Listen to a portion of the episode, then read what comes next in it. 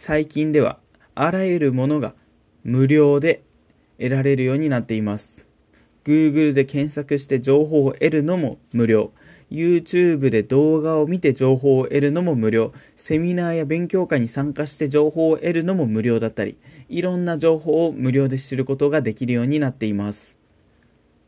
一つ例を挙げると、修行0日で寿司屋さんをオープンした有楽町柿田というお寿司屋さんがあるんですけども、そこの柿田社長は YouTube で全て握り方を勉強したと言っていました。時代が変わっているのかもしれませんね。さあ、始まりました。ヘレヘレラジオ翼を授かりたいのゼントです。今回は無料と有料の違い、そして感動と感謝を届けるとはについて話してみようと思います。第95歩、目の前の人に感動と感謝を届ける人間になる。積み重ね大臣。早速行きましょう。さてさて、情報はコモコモディ、難しいですね。情報はコモディティ化したという言葉を聞いたことはありますか？ちょっと難しい横文字なんですけども、このコモディティ化というのは、それほど大差なく、どれも同じように見える状態のことを言います。僕も大体こんな感じかなというのは分かっていたんですけど、今さっき調べて言葉の定義を知ったので偉そうなことは言いません。YouTube での情報のコモディティ化というのは例えばお金をテーマに発信している場合誰がどのような内容でどんな工夫をしていたとしても同じことを言っているように見えてしまう。発信者側からすると本質は変わらないということを伝えられるのであればそれはいいことかもしれません。ただ逆にこれは自分が伝える必要性はないということになる恐れもありそれは残念なことです。発信する側の捉え方次第ではあるんですけどもこのコモディティ化というのは発信者泣かせだなと思ったりします。ただあることをするだけでその見え方というのは一気に変わるというのを学んだので、それをシェア、シェア、シェア、シェア、シェアしますね。先に結論から言うと、それは有料にするということです。これも前回に引き続き、安江一生さんから学んだことなんですけども、有料にすることは一見すると発信する側にしかメリットがないように見えます。しかし、実は受ける側、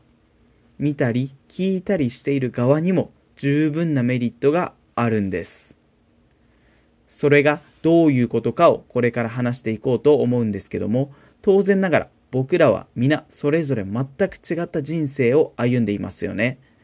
ということは当然その中で得たたくさんの経験とそれによって生まれた得意なこと好きなことこうするとうまくいくんだこうやってしまうと危険なんだという発見にも違いがあってその違いこそがとても大きな魅力になっています。そしてその大きな魅力は必ず誰かの役に立てると僕は信じています。その経験や発見を誰かに伝えた時それを聞いた人はこういう時はこれを意識してみようかなこうすると危険なんだなということをあらかじめ学ぶことができる。ただそう思えるためには効果効果が絶大なことが1個あります。それが有料にするという手段を使うことです。僕らは価値があると思えるものにお金を払うわけで自分の話に価値があるならお金をもらって当然という見方もあると思うんですけどもそれだけではありません。どういうことか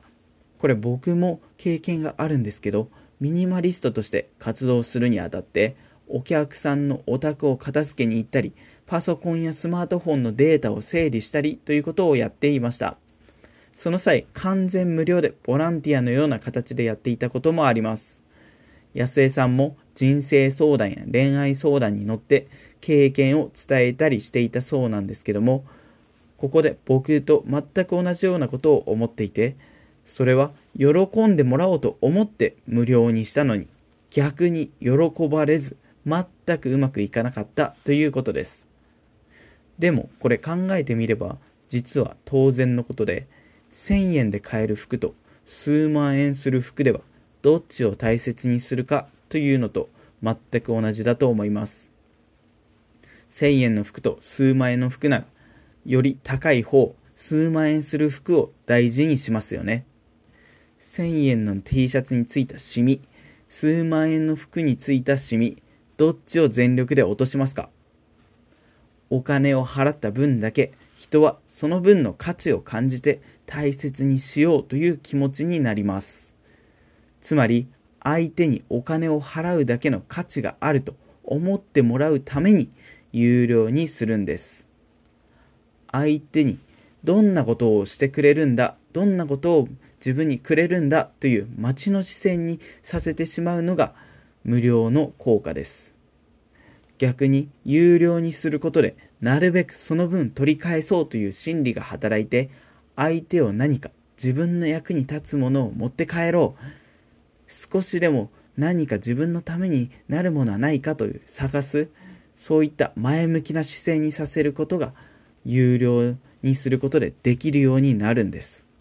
これって有料化は自分のためだけではなく相手のためにもなっていますよね。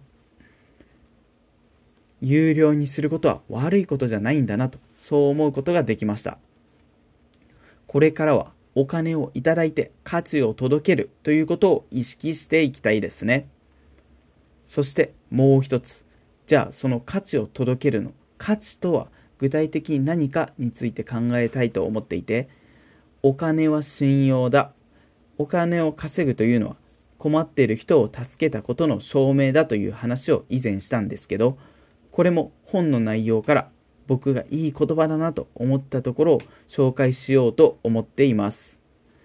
どれだけ目の前の人に感動してもらえるか困っている人に手を差し伸べたり喜んでもらったりして目の前の人を大切にするそうすると感謝される。1ありがとうは1円になる。お金をたくさん稼いでいる人はや高価なものはこのありがとうをたくさん集めた結果なだけであってありがとうを集めていくとそのものには価値が出てくるんです。そのためには自分から感謝をすることから始めるのがいい。ありがとうを渡すとありがとうが返ってくる。そうしてありがとうを集めていくんです。どんな時代でも変わらないことはチャンスもお金も出会いも全て人が運んできます。自分から感謝することで相手に感動を届けてその感動を受け取った相手から感謝が返ってくる。チャンスお金出会い全ては感謝に集まってくるんです。まずは目の前の小さなありがとうに目を向けていきましょう。僕も全力でありがとう大事なところなのに僕も全力でありがとうを集めていくことをここに宣言して今回は終わりにしますね。ヘレヘレラジオのゼントでした。今回もあざした。ではまた、んーバイ。